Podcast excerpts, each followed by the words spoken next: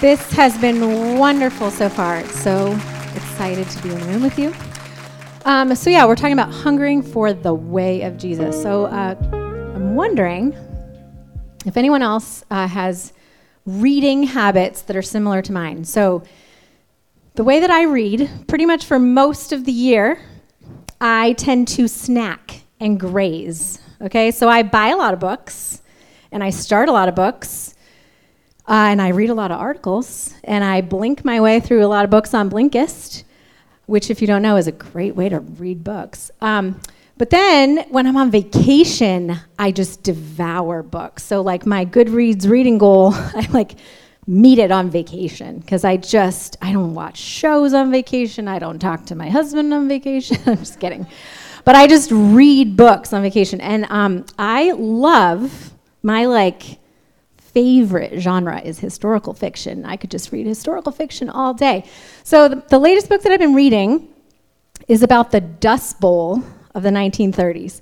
Anybody know what book I'm reading? The Four Winds, Kristin Hannah. Anyway, it's amazing. Um, and I, I, all I really knew about the Dust Bowl before this was like what I read in a social studies textbook in like seventh grade. So I'm like totally captivated by this. So the Dust Bowl was this uh, just one of the worst um, ecological disasters in our nation's history. And it was the result of uh, kind of natural phenomenon, a drought, high temperatures, strong winds, but also human, you know, issues uh, related to um, the, the depression that drove, you know, federal land policy that changed migration patterns and then farming practices that stripped the soil of all of its natural resources and basically um, what happened is the land died. Like it dried out and died. And so you might uh, be familiar with, you might be able to conjure up sort of the black and white photography of the era of like farmers that just look destitute and you know mothers holding children with dirty faces and blank stares and farm equipment that was uh, buried under feet of dust from these dust storms that just ravaged the Great Plains in that era. And um, I didn't fully appreciate until I was reading this book the way that, you know how like a mud puddle dries up and it kind of cracks? That during the, the Dust Bowl, in certain places, the land became so dry that it literally began to crack and crumble and fall apart. So I was reading this book, and then I'm reading scripture, and I was reading Psalm 143. And this verse, one little simple verse in Psalm 143, just jumped off the page like body slammed me verse. And it is um, so simple, but it just packed a punch. Psalm 143 6. I stretch out my hands to you. My soul longs for you as a parched land. My soul longs for you as a parched land. Psalm 63 has a very similar image, and you might be more familiar with this one. O God, you are my God. Earnestly I seek you. My soul thirsts for you. My body longs for you and in a dry and weary land where there is no water.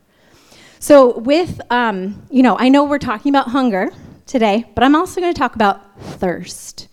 And really, these two things are the same thing. They're both ways of your body telling you that it needs something to survive.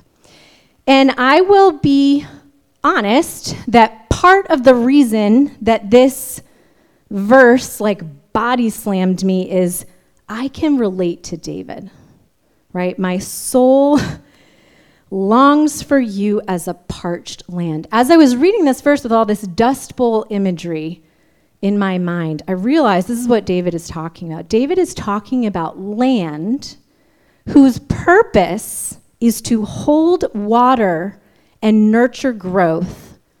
He's talking about land that is so dry and so brittle and so broken that it, it's literally breaking and cracking apart. And so I don't know if any of you can relate to that idea that your soul feels so dry that in places it's like crumbling and cracking apart. And if, if that's you, I do encourage you during the next worship time, go back and receive prayer. if your soul feels dry to the point where it is like breaking apart. But I want to take this image from David, and I want to take that and go a little bit more global. And I actually want to scale this and talk about the soul of the Western church in this particular moment. Because when I look around from my perspective, I look at the Western church and I see a landscape that is parched, it is weary, it is exhausted, it is brittle, and in places it is so dry, it is literally breaking and crumbling apart. This is the state of the Western church. And I'm sorry if that's depressing, but hopefully this is not news. Hopefully we're aware that this is just the reality.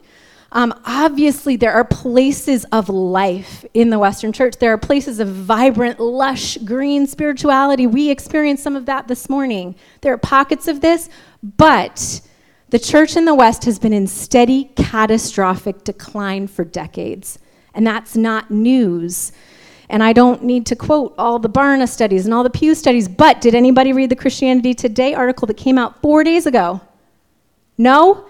The title Decline of Christianity shows no signs of stopping. Christianity Today, four days ago. Decline of Christianity shows no signs of stopping. And they're talking about Western Christianity and they're talking about American Christianity. But that title, Decline of Christianity, shows no signs of stopping. The church, whose purpose is to hold water, the living water of God's presence, and nurture life is cracking and crumbling and falling apart because it is so dry. It is a parched land. The church in the West is no longer able to sustain life and growth in many places, and it is slowly dying, just like the Great Plains during the Dust Bowl. These days, um, I do a lot of work for our denomination, and I just I see this everywhere. I see churches closing. I see churches losing their influence and voice, slowly dying. I see pastors leaving, pastors being depressed. I see pastors slowly burning out. I see pastors dramatically crashing and burning.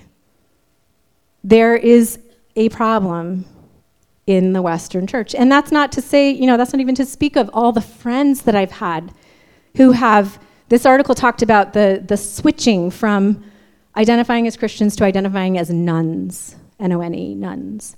How many friends do you know who have switched, right? It's devastating. The church is in decline. So, how did this happen? How did we get here? Well, just like the Dust Bowl, Dust Bowl is this combination of natural phenomenon, you know, environmental conditions and human influence. I think that's the same thing that's going on in the church. So, external to the church, things we don't have control over, in the last 20 years, the culture has really changed. The spiritual climate has really changed. Um, and it's continuing to change. Most significantly, we've seen the emergence for the first time in human history of a post Christian culture. And if you've been around Sanctuary for a while, we talk about this a lot, so I'm not going to get too much into it. But in case that term is unfamiliar or you're not kind of aware of what that means, post Christian culture is a reaction to Christendom, which is the era in our history when the church exerted significant influence in culture. Post Christian culture is a reaction to Christendom, and it's kind of like a vaccine. When you get a vaccine, your body is exposed to enough of a virus that your immune system learns how to defend itself. Post Christian culture has been exposed to enough of the gospel, a weakened version of the gospel, that it's learned how to defend itself against Christianity. And so that's like the, the spiritual weather conditions, the things we don't have control over. It's like the environmental factors that led to the Dust Bowl. The temperature rose, there was a drought. The winds were very strong those summers. These things, we, um, we don't have control over these things, and we did not cause them, right? The world has changed around us. But just like the environmental factors in the Dust Bowl were not enough to cause the kind of catastrophe that happened, the emergence of post Christian culture is not enough, it's not sufficient on its own to explain the catastrophic decline in the church that we're seeing now. And so we have to ask ourselves, just like in the Dust Bowl, you look at the farming practices, you look at the economic policies, you look at the land, you know, grants and all these things. Um, we have to ask ourselves, wh- what have we done to contribute to this phenomenon? What's in our backyard here? Um, and so I think there are ways that the church has contributed to this parched, dried out, exhausted, weary, cracking apart landscape. And when I say that, I don't mean some abstract, like institution of the church. I mean us. I mean the people of God. How have we contributed to the, the dry soil in the church? And so there's a lot of things we could talk about, but I just want to talk about one. I'm just going to pull out one thing today that has to do with hungering for the way of Jesus, and that's this. I think that in the West, in American churches, in European churches, I think that we have largely misappropriated the word and the very idea of faith, and we've reduced that concept to mean something we believe cognitively in our minds. Okay, so I believe that God exists I believe that Jesus died for my sins, and those two things, along with occasional church attendance, equals faith. That's what we have reduced faith to in our churches. And from there, we extrapolate what does it mean to exercise faith? It means I continue to believe these things in my mind when my life gets hard. So when I don't get the job that I want, when my boyfriend breaks up with me, when my grandmother dies, do I still believe that God exists? Do I still believe that Jesus died for my sins? Yes, I have strong faith. That is what faith means. It means to continue to believe these things in my mind. So that is a um, that is a very reduced reduced version of what faith should be. Because let me tell you something there is a huge difference between looking at a rope, let's say there's a rope off the building, I don't know. You're like a spy and you're going to rappel down the building. There's a huge difference looking at this rope and saying, I bet that rope could hold my weight, and jumping off the building, trusting the rope is going to hold your weight. They're both faith. But one of them is significantly deeper and more substantive than the other.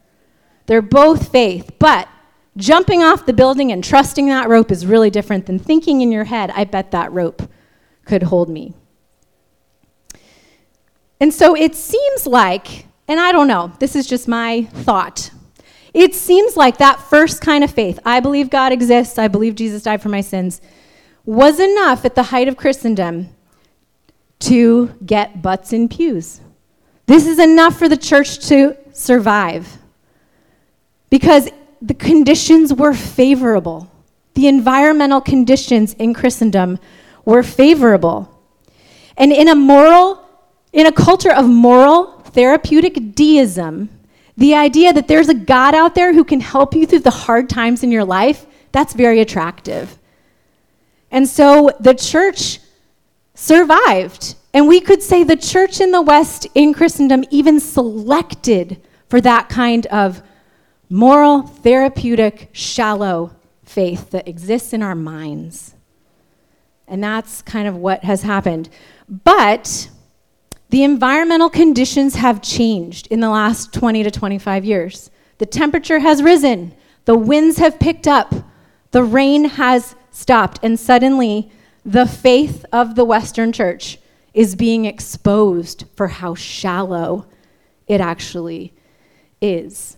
It's leaving the landscape like the topsoil is blowing away. I think that's that's what I'm sensing, right? The topsoil is blowing away and it's leaving this dry, depleted, cracked and falling apart landscape. Again, I'm sorry this is depressing. We will get to some good news, but we have to understand what's happening. But so, sanctuary and friends, we need to understand that faith, true faith, can and should be more than a mental exercise about is there a God and what's going to happen when we die. True faith is meant to be a wholehearted, full bodied, daily experienced, living, loving, trusting relationship with a person that changes our very habits and the way we live our lives. That is real faith. It's not looking at the rope and saying, that's a good rope. It's jumping off the building and trusting that rope. It should be visible and observable in our lives, not just something we think about in our heads. So, faith is not just something we think about in our minds, it's a way that we live our lives. Faith is not just something we think in our minds, it's a way we live our lives. Faith that only exists in the realm of our minds and ideas is shallow. And when the winds come, and they are, and when the temperature rises, and it is, it will be blown away. It will be blown away. And that's what we're seeing right now. A shallow faith that is not deep enough to create a changed way of life will quickly become parched ground, too shallow and too dry to do what soil is meant to do hold water and sustain and nurture life. And this is especially true in the face of this changing spiritual climate that we're experiencing now. Um, that shallow faith will not be able to sustain life. So, um, many of you know our youngest son, Silas, who's over the kids program. Silas entertains us all. Um, I wish he was here right now because I'd love to hand him the mic and have him tell us a thing or two. Because I kid you not, this is a conversation we had at dinner the other night. Out of the blue, Silas is like, hey guys, guess what? We're like, what, buddy? And he's like, I'm going to stop asking my friends if they believe in Jesus. And so we're like, okay. Um, so here's what's going through my mind. Wow, uh, didn't know that was a thing. Um, how are you? What's your tone like when you're asking this question? What do you do when they say no? Wait a minute. Why are you stopping this? Um, are you having a faith crisis? And did somebody tell you not to ask that question because it's, you know, potentially emotionally damaging? Like, what happened? So I'm thinking all these things, trying to figure out what to say, and then he continues. I'm not going to ask them if they believe in Jesus. I'm going to start asking them if they love Jesus. Because, guys, I believe in the devil too. So it's not about believing, it's about loving. Right? It's not about believing, it's about loving. Silas, out of the mouth of babes, Silas is correct. Uh, in the book of James, James makes the same argument as Silas, essentially. He's talking about how faith without deeds is dead, which is a little version of what I'm talking about here. And he says this in chapter 219. He says, You say you have faith, for you believe there is one God. Good for you. Even the demons believe this and they tremble in terror. It is not about believing in Jesus with our minds if it doesn't include loving Jesus with our lives. It's about walking in the way of Jesus. That is real faith. That's jump off the building, the rope catches you faith. And so, the question we need to ask ourselves as we think about hungering for the way of Jesus, the first question we have to ask is do we even want his way? Do we want his way? Do we want to live like Jesus? Do we want to look like Jesus? Or would we rather just sit here and love, think about Jesus in our minds, but uh, allow ourselves to look just like everybody else? It is much less uncomfortable to just think about Jesus in our minds and do whatever the heck we want. and look just like our neighbors. So, do we want the way of Jesus, the radical, cross, yeah, you know, uh, countercultural way of Jesus? Do we actually want that way or not? If you have um, heard us, you know, talk here at Sanctuary about post-Christian culture, one of the things that I talk a lot about, Greg talks a lot about, is our responses to this culture kind of line up with a threatened animal, fight, flight, camouflage right? We can fight this, we can run away from it, or we can just try to blend in. Sanctuary, I think our temptation is camouflage. And I think it's easy to camouflage when you think faith is about something you think in your mind, but not a way that you live your life. And so the longer that we do this, the more dry and depleted and brittle the landscape of our hearts and the landscape of the church becomes. And here's where this becomes problematic. So um, I have a chart because I always have to have a chart. Chart. Chart. Okay. This is a chart of revival. Um, on the. I love my husband. On the left, we have humanity's spiritual health, high, vibrant and poor. And on the bottom, we have time. And if you look back through the history of God, history of humanity, all the way through the Old Testament, New Testament, all the way through human history since then, there is this ribbon going through the story of times when humanity was walking with God closely and then times of great spiritual decline. And when we, whenever we get to the bottom of one of these curves, God always pours out his spirit and renews his people because he does not want to lose relationship with us. He loves us that much. And so here's the thing. I think if I were to put a like you are here star on this, I think we're right here. I think we're right nearing the bottom here. And so, what we're actually believing and expecting is God's about to do something. God's about to pour out rain on this dry ground. God is about to do this. And so when I read these articles, like I read this Christianity Today article, it literally says the data does not predict any, um, we have no reason to believe that revival would come based on the data. And I'm like, okay, unless you read your Bible, which says that whenever we're down here, God pours out his spirit. So, yes, the data from the 20th century and 21st century in the United States is not good. But the story of God has this ribbon that repeats over and over and over again. So, here is the problem, though. Um, may I have my assistant? Okay. I have this little buddy, uh, well, this buddy too. This is my husband. I have this little guy. This is a house plant that I have neglected. I have not watered this. Um, Greg, how dry is that soil? It's so dry. Okay. It's is it cracked? It's cracked. It's all drying apart, falling apart. What happens when God pours out his spirit on parched ground? It's going to work. Oh. Yeah, here, do it up here. Do it up here. Yeah, do it up here. Okay, just pour it into the.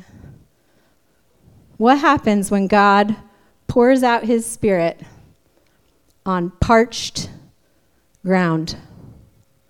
You see what's happening? It goes right through.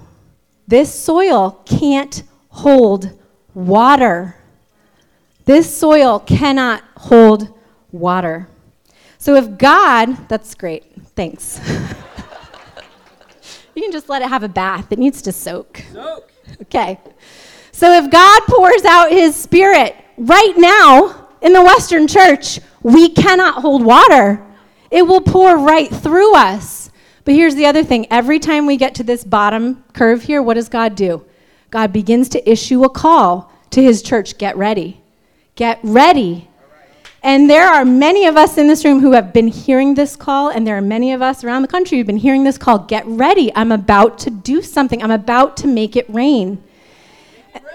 and in every revival, God is looking for a few, a minority, a, a people who have remained faithful through this decline, who can hold water and who will nurture new life and who will steward and lead the growth that is coming. And so God is saying, Sanctuary, get ready because I'm going to need you to hold some serious water and steward some serious life. So if your soil is dry, we need to start working on that. We need to work on that. And so let's start working on that. And so here's my suggestion for how God might be inviting us to work on that. It's to intentionally practice the way of Jesus through regular habits and rhythms and spiritual practices that transform not just our ideas about God, but the very way we live our lives. The way we talk about this at Sanctuary is like this the rhythm of our lives, what we do, form the desires of our hearts, what we want, which shape the directions of our lives, who we are becoming. Practicing the way of Jesus is like taking our little parched souls and parking them under a faucet. We do that every day. Guess what? The soil of our hearts gets soft and damp enough to hold more water. We need to practice the way of Jesus rather than just think about Jesus in our minds. I guarantee that anywhere right now you see those pockets I talked about of lush, green, vibrant spirituality.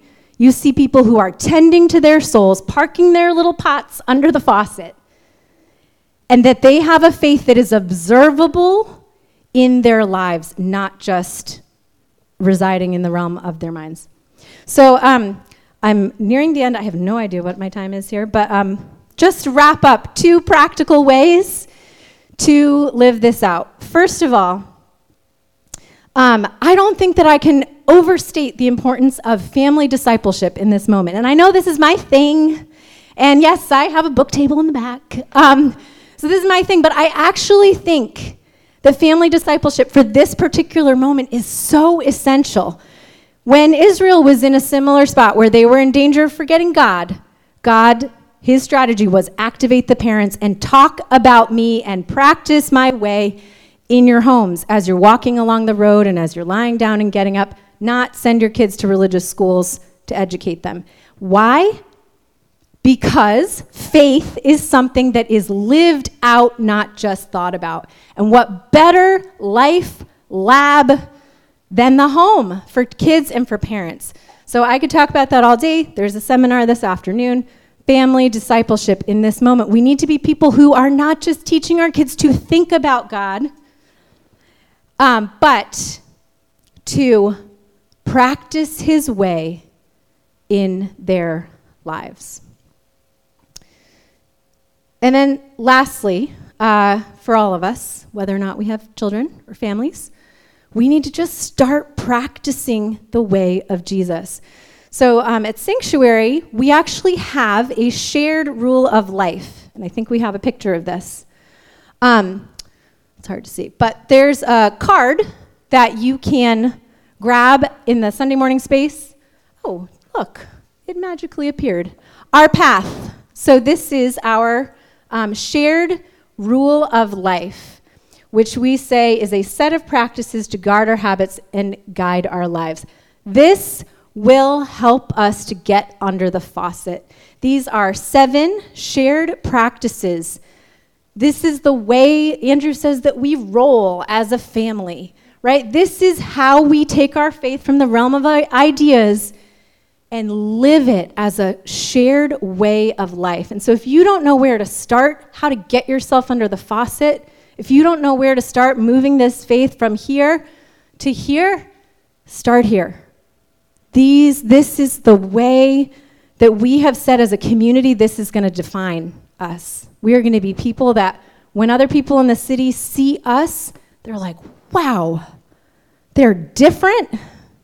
And wow, their faith is observable. They're like jumping off buildings. Their faith is observable. And so um, I just want to close here.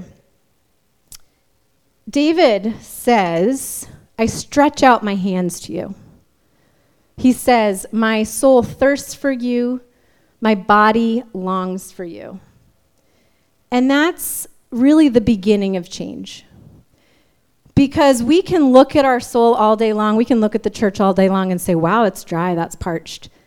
When, we, when that bothers enough, bothers us enough that we recognize we're thirsty and we reach out for water, that's when things will change because God responds to that thirst. God is a good father. Your kids, you know, after you put them to bed, they come out and ask for water, and you're like, come on. That's not how God responds. God's like, you want water? Here's a drink. So stretch out your hands to God when you're thirsty. Put your little plant under the faucet, and God will satisfy you. Hunger and thirst for God is the only hunger and thirst that is positively correlated with satisfaction. The more we hunger, the more we thirst, the more God satisfies us. And so, sanctuary and friends, this is the first step. We thirst, we reach out our hands, we ask God to nourish us, to make our souls places that they were intended to be places that can hold water and nurture and sustain life. Let's pray. Lord Jesus, we ask. Um, we ask you to, to make it rain, Lord. but Lord, before you do, get us ready. Get us ready. So, God, help us to be people who take our faith from the realm of ideas to the realm of our lives. And Lord, help us to put ourselves under the faucet every day, that we would know you not just with our minds, but we would taste you, we would experience you, we would live and walk your way. Holy Spirit, we want to be ground that is fertile, ground that can hold more water ground that will sustain and nurture the new life we know you're going to bring. So, God, would you do this? Help us to hunger and thirst for you. Amen. All right. Um, I just want to draw your attention to this sheet here. This is for you. Um, I guess it's a similar way to take the ideas shared in this room and in the breakouts from the realm of your mind to the realm of your feet. And so you have some places here to write down your takeaways and your questions, and then to make it touch your calendar and your to do list, which we all know is like where the real rubber meets the road. And then ways that God's inviting you to journey in the four directions upward, inward, outward, and withward. And so we have a few minutes here. Um, we're just going to take some space to, um, why don't you go ahead and pull this out and do a little bit of reflecting and um, just write down specifically any ways God is inviting you to take this from the realm of ideas to your feet and how you want to live. So take a few minutes for that.